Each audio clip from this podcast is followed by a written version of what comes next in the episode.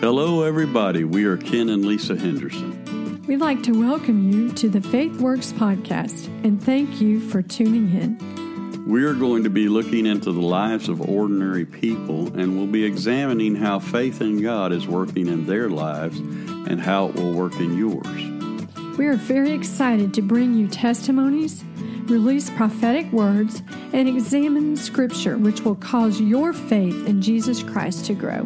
Thanks again for joining our conversation. Welcome to the Faith Works Podcast. Thank you for joining us today. I'm Lesa Henderson. And I'm Ken Henderson. We're the pastors of Salt Life Church on Merritt Island, Florida. You know, last week we were talking about what to do to prepare for revival because revival is coming. And so we want to jump back into that today. And our key scripture was Psalms 86 5, which says, Will you not revive us again that your people may rejoice? And we were talking um, last week about some of the things that we need to do to prepare for revival, and then some of the things that, that you can do to get yourself ready for revival. What we didn't really get into is some of the experiences that we have had. And so we want to share with you some of those things today. And of course, we're going to be bringing everything from our perspective of what we see, not only in our personal lives, but also in God's Word. Right. So he shared with you, as he said, from Exodus 19, where Moses came down from the mountain after um, having an amazing experience encounter with God. And he was talking to God on behalf of the people and telling God that the people really wanted to do what God was telling them to do. So God said, Fine, then go down and tell them to prepare themselves, and I'm coming down in three days. So we took our scripture from there, but then we just began to share um, what the difference is um, in revival and just um, going somewhere and having um, an emotional experience. And so, as Pastor Ken said, we um, at our heart are revivalists. We traveled all over the country as evangelists, and then we traveled for Charisma and used to investigate revivals and write about them. So we've had a lot of um, experiences just doing that, besides a lot of encounters of our own. Yeah, our ministry originally was named This Is That Ministry, coming right out of the book of Acts. Right. And, and we saw so many great, wonderful miracles that took place in the Holy Spirit and how He impacted people and, and, and some of the people that, that, that know us very well. Uh, when we went to uh, a church that we pastored before this one, uh, I think the first several weeks we had like 18 or 19 people baptized in the Holy Spirit. And, you know, it's one thing to say that you're Pentecostal on the outside of your church or have that as your flagship, but it's a whole different thing when you start experiencing that indoors. So, so we had great mighty moves of God not only there, but the, the last thing that we did before we came off the road was actually a six week revival where God just really moved and we saw the miraculous and we saw people saved, baptized in the Holy Spirit, and we even saw things like clouds move into buildings. So we're going to talk about those things a little bit today so that we can get you engaged and get you prepared in your heart so and and hopefully create a hunger Yeah. that you will have so that you will see the things of God in your own life.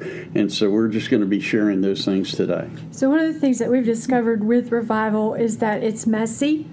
Um, it's not something that you can really control. Um, and people talk about, you know, when's revival coming? And we've, what we've said is revival is here. But for those who aren't yet experiencing revival, it's something you need to prepare for, and you do that personally. So if you're just catching um, us on this particular program, go back and watch the one before that because there's things to do to prepare for revival. And one of those things is repentance and just prepare your heart with worship. But we began to, um, for Charisma, go out and investigate revival um, and experience uh, because we we were also evangelists before we actually worked for Charisma and and chased revival, but so we we really. Um, because we were evangelists, um, hungered for revival and began to, um, you know, chase it in our heart. Um, you we'd read books like Tommy Tenney, God, God Chasers, Chasers, yeah. and um, we went to Brownsville when it, we first heard about that as evangelists. We went both as evangelists, then we went back as pastors. Um, we read books, we read stuff about people like Mariah Woodworth Etter. She's one of my favorite um, women of God, and, and I would read stuff about the miracles in her life and, and how she stood and, and, and the power of God fell, and for three days she was frozen. And I was like, you know, if God can do those kind of things, and people within a hundred mile radius fall out under the power of God, He's not a respecter of persons. He could do that. So we began to seek moves of God, revivals like that a move of God like that, that Right. where people were literally transformed, where men would come into the building where she was. I just want to, before we get into some of our stuff, just get your um, your hunger level up and tell you that it's more than just um, an emotional experience, like going to a meeting and just jumping up and down and bouncing around to some good worship music and, and leaving the same way you came in. People would literally come into the building where this, this little woman was preaching and they would come in to harm her. And there was one incident where this man got up out of the pew, began to walk down the aisle to harm her, and um, he, the power of God hit him, and um, he just fell out in the floor and, and began to shake uncontrollably and, and weep and then began to call out the things that he was resp- guilty of and began to confess his sin as the power of God fell on him. And they said that as she would preach, people would just get up, eh, run from the back of the room, throw themselves literally in the floor at the altar, confessing their sin. See, we're, we were talking before about um, um, repentance being part of revival. The Brownsville revival was one of those great revivals that involved a lot of repentance, involved a lot of. Um, it was coupled with a lot of powerful worship came out of that. We, we experienced a lot of the worship. Yeah, I still do several of their songs today. You know, another person that, that you and I know fairly intimately because we've done research, Ray Hughes actually introduced us, and we actually wrote a, a movie uh, script with Ray, and it's on a man from Cartersville, Georgia. And he, he was a preacher in the 1800s, and he would go from place to place. And actually, during that time, before the internet, before everything was like it is today, he was reaching a million people a day, and people were getting saved. And everywhere he would go, different bars and brothels and gambling establishments would be shut down because the power of God would come in. And it kind of reminds me of Smith Wigglesworth when mm-hmm. he was around and he was preaching. Of course, I, I read that great book, and if you want to read some good stuff, Ever Increasing Faith, a wonderful book, or God's Generals, and, and, and it talks about several of these uh, great evangelists and great revivals that have gone on in the past. But but one of the ones it doesn't actually mention him, but I, I'm so intrigued with Sam Jones and what he was able to do during his time frame, and how he was through newspapers and such reaching the world for Jesus. And uh, just a, a quick story on Sam. He went into Nashville, Tennessee, and this is actually part of the movie that we talked about, uh, or, or we wrote. And he went into Nashville, Tennessee, and he took a tent and he went there to hold a revival. And when he was there, he encountered a man who was a riverboat captain who had several brothels, several businesses, and several, you know, like gambling establishments and those kind of things. And his name was Tom Ryman. And of course, Tom came to the meeting to confront him because he didn't want to lose his businesses. And when he was there, God touched him in such a powerful way that he changed his heart.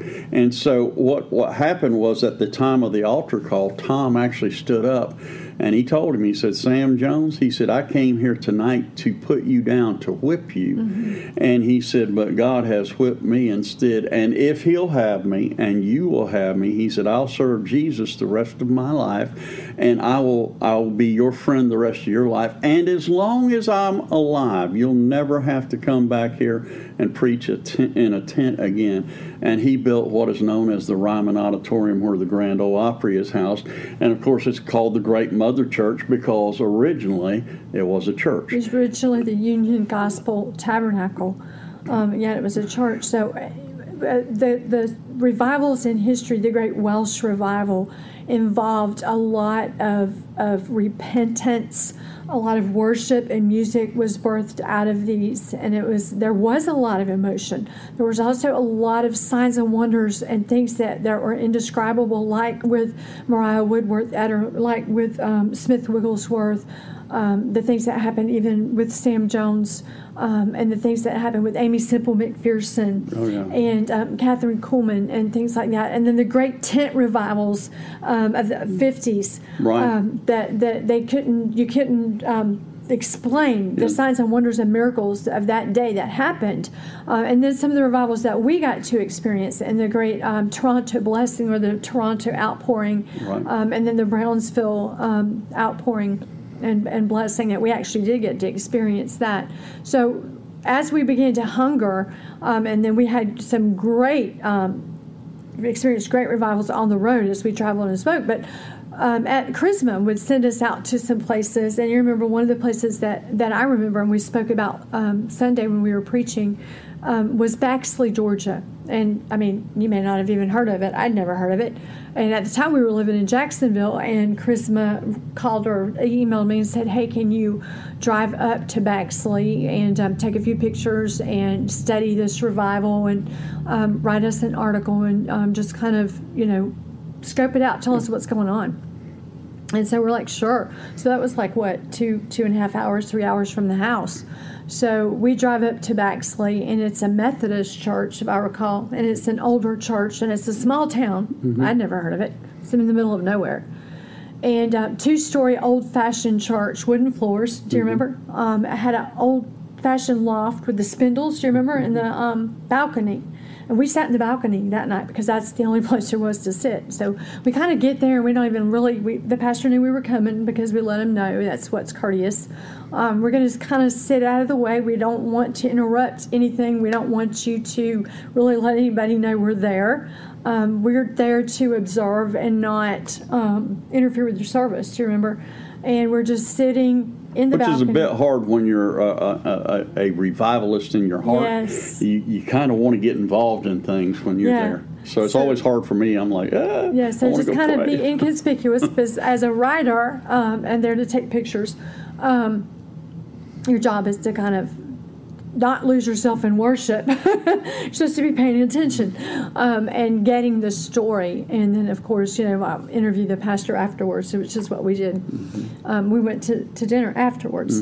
So, but we didn't want to go beforehand. We didn't because I like to go in and not have a preconceived notion about anything. First, I want to observe the service and just kind of see what's happening. And the most amazing thing about this particular revival was it was based in the children. It started with the children. And sure enough, we watched as the music started, um, these children flocked. I'm not talking about teenagers, I'm talking children like five, six, seven, eight, nine, ten years old. And I'm probably going to start crying because it was so powerful. They just practically ran to the front during worship with their little hands in the air and tears streaming down their face throughout the whole period of worship. And as they began to worship, literally you could feel the atmosphere in the church begin to shift and the power of God fill the place. And they would begin to say that, you know, the church grew. I mean, it was packed. And they said that as the revival started, it began with the children. It began, something happened where the kids just began to to worship. The, kids would have this hunger for God, and they began to worship. And as they began to worship, like it, it caught on to the adults. And these kids began to, to pray for one another, and they began to pray for the adults. And adults, you remember, started getting healed, and people started getting saved, and, and, and, it was just uh like a phenomenon in this little town of what went on. But we witnessed firsthand what God was doing um, in the children, and it was so powerful to um, go and experience this this revival in the middle of nowhere that that sparked this move of God that began in the children. Yeah, that's not the only one that began in the children. You remember there was one in South Florida Melbourne. that actually, yeah, in Melbourne, and, and, and it began in the children. And they were having such a move of God in the children's church, and so they would they would come in to get their kids, and their kids would just be completely slain in the spirit, laid out on the floor, and God was just blessing and, and, and moving there. And when He was moving, the one day the, the the youth workers or the kids workers, children's church workers said, "Hey, it's time to release this on the adults." And the kids went in and actually started praying for the adults. And when they did, adults started falling out under the power of God, and they would be there. And and the, the amazing thing, it didn't just happen at church. This was going on in the school system, where people would see, you know, they would go into a regular classroom, and all of a sudden, somebody would get near somebody and the power of God would hit them, and people were just. It, it's an amazing thing what God does when people just kind of say, Lord, whatever you want is what we want. I'm reminded of uh, Pastor Keith Reed, great man of God from Calhoun, Georgia, and and we went there, and that's on the north side of Georgia. We were up there, and uh, Pastor John Kilpatrick was preaching the night that we were there, and we have a tolerance level, for lack of a better term, that you develop. The more you're under the power of God, the more that you see it the only way I know to explain that is if you're on medication or something, the more you take it, the more tolerance you build up for it. And so we we were there. We had been evangelists for, for a number of years, and, and then we were having great services in our home church as well when we were pastoring and we went up. And my wife has a super hunger for god. If you can't tell that i don't know how to help you with that. Just take my word for it. This isn't a, sh- uh, a show for her. This is the way that she really is. And we have some good personal friends that can verify that. She's just always really gone after god. And i remember being there. I think we were on the second or third row and and brother kilpatrick was preaching. And my wife was just like touch me, touch me. You to, well, you have to understand, Pastor Kilpatrick had preached. Now, this is um, Calhoun, Georgia was having a, it was an offshoot of their revival yeah. Brownsville. So what was taking place at Brownsville had just carried over onto supernaturally onto Calhoun. Right. Um, and so their their the house is packed that night. We're there again because Christmas Mass is to be. We're on the second or third row. Pastor Kilpatrick preached as he preached in Brownsville. It was powerful.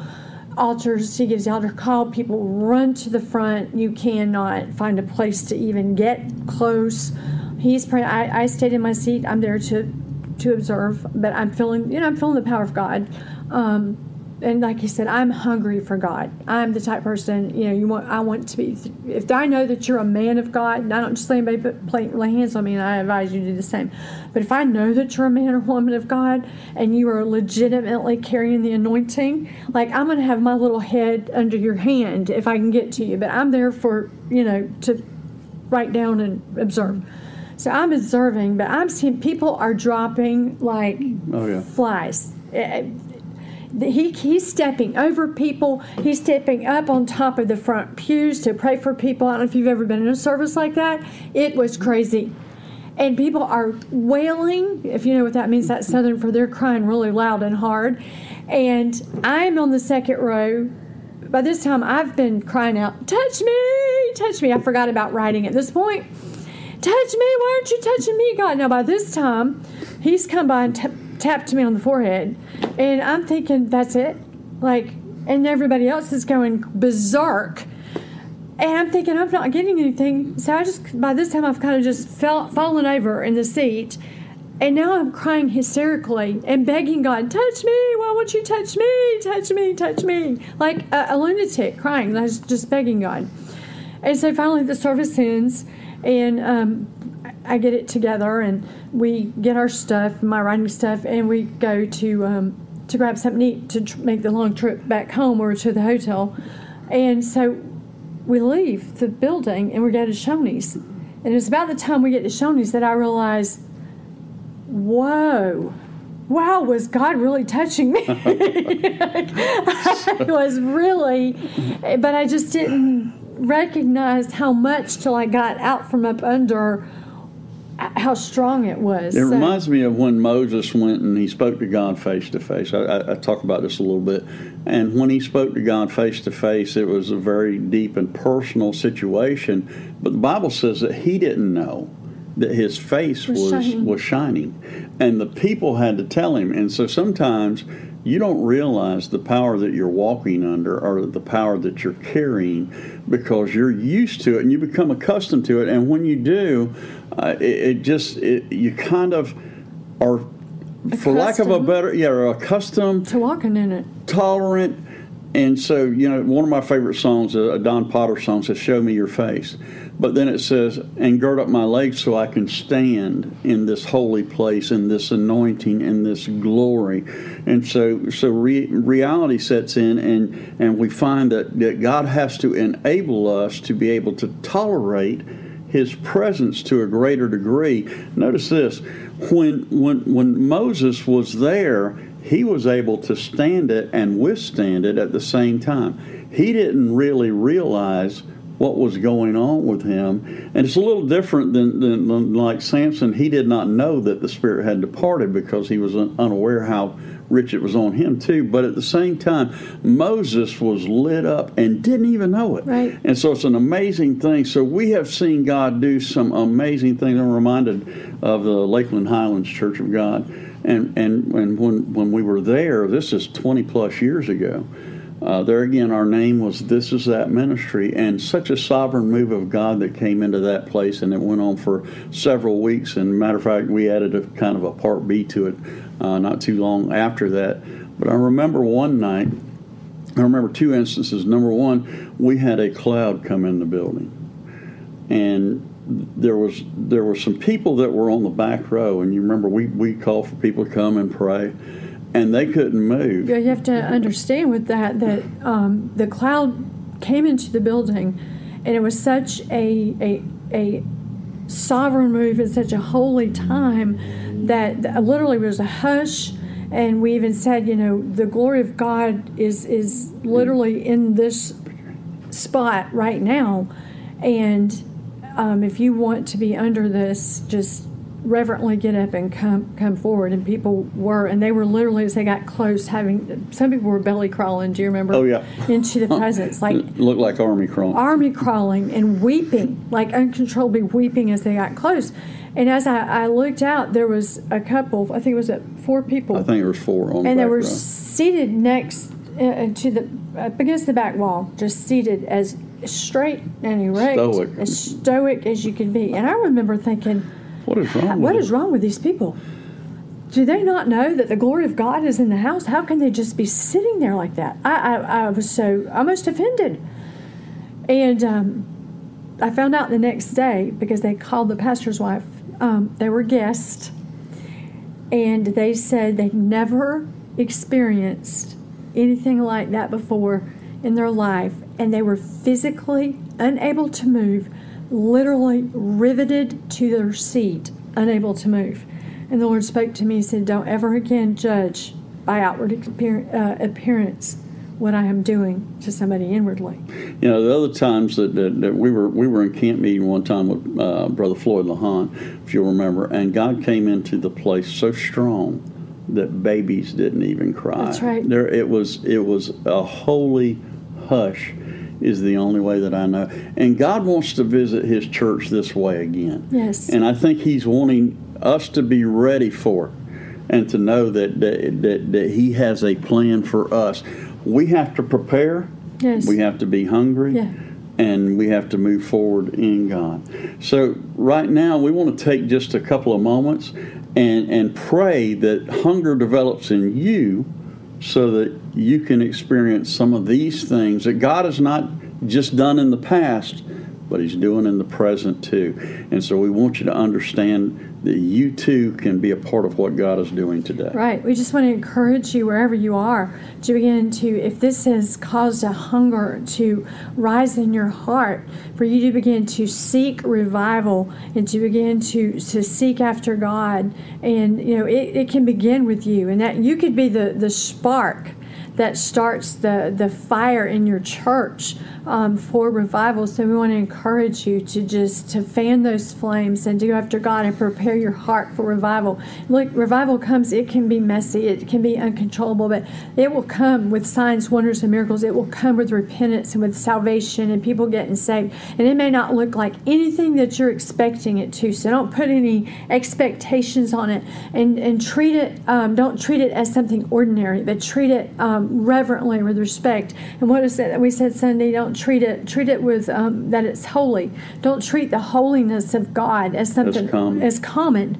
Um, and I think that's where we make our mistake, um, is that we treat the holiness of God as though it's something common. But we want to encourage you right now, if, if you're listening to this and you want the presence and power of God to come into your life, that you don't even have to wait. You can experience that right now, right where you are. Maybe you're watching from your living room, or maybe you're listening from your car, or you're watching on your phone in your car, whatever. But you're like, I can feel the presence of God. Let me just tell you this little story. Pastor Ken was talking about the church in Melbourne. Well, it goes further than that because that that pastor got on the radio station. Do you remember that? Mm-hmm. And he began to tell the story about what was going on in his church in Florida over the radio station. Later, it was testified that people had to pull their cars off of the road because the presence of God fell in their car and they began to weep under the presence of God by listening to the sound of his voice. I can feel the anointing on me right now. So maybe you're watching wherever you are. I've got a room full of anointed people in here right now as we're filming, don't we?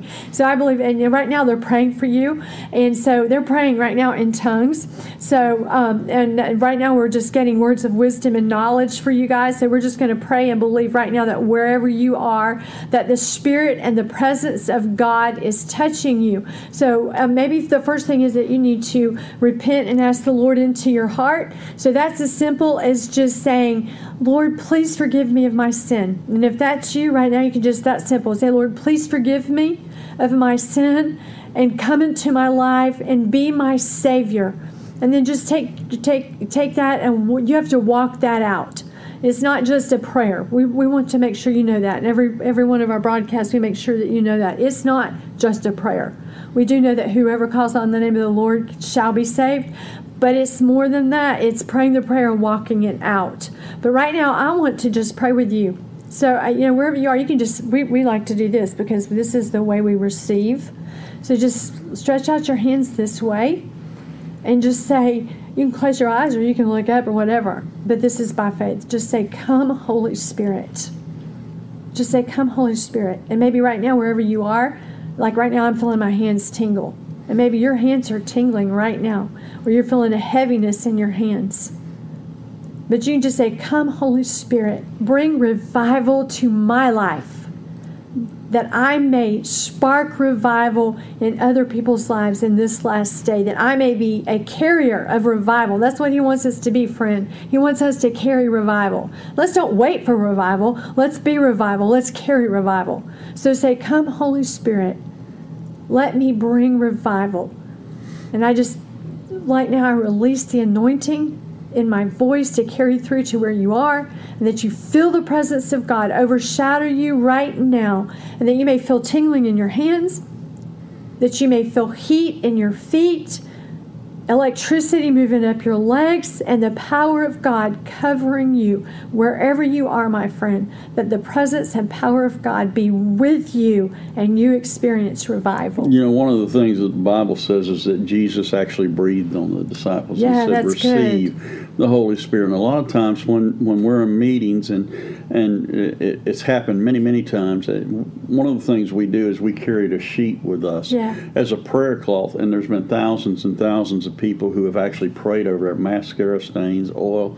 Doesn't smell well, but man, is Yeah. it loaded with the, the tangible anointing. And we would tell people to pray and just ask the Lord, just breathe on me. So where you're at, just ask Jesus, Yes. breathe on me now. Let me receive the Holy Spirit in a greater dimension than I've ever known in my lifetime. And so just experiencing God, that's really what revival is all about. There's nothing magic. We, we really we need to prepare our hearts for revival, but we really need to. I, I don't want to get the wrong terminology. We don't need to seek revival. We need to seek God. Yes. We need to seek the God of revival, and when we get Him, revival comes with it. Yes. Thank you for listening to the Faith Works podcast. If you like what you heard today, please be sure to visit us at cornerstonegm.org for books, blogs, movies, and spiritual growth. You can also follow us on Facebook or Instagram at Lesa Henderson, and that's Lesa L E S A, and at Ken Henderson. Or you can follow our ministries at My Salt Life Church and at Cornerstone Global M. See you next week.